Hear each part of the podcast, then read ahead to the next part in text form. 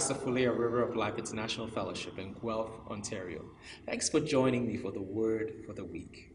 This week we'll look at a verse of Scripture in the book of Deuteronomy, chapter 31, from verse 6 and 7. It says, Be strong and of good courage. Do not fear, nor be afraid of them, for the Lord your God, He is the one who goes with you. He will not leave you nor forsake you.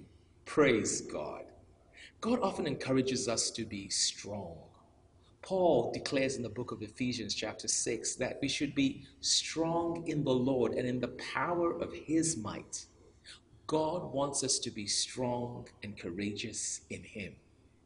You see, you need God's strength to fulfill your God given destiny. You need his might to accomplish your purpose. You also need courage to trust God God does not expect you to fulfill your purpose in life in your own strength. He has strength available to you, His strength. You need God's strength to be a godly person. The strength of God is needed for victorious Christian living. It is needed to be more than a conqueror. Conquerors win their battles, they conquer. God is rooting for us to win the good fight of faith. In difficult, trying times, we need strength, not weakness, if we're to experience God's best.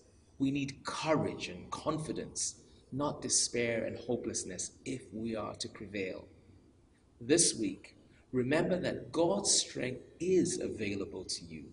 He wants you to be strong and brave. Don't give up. God's strength is available to you.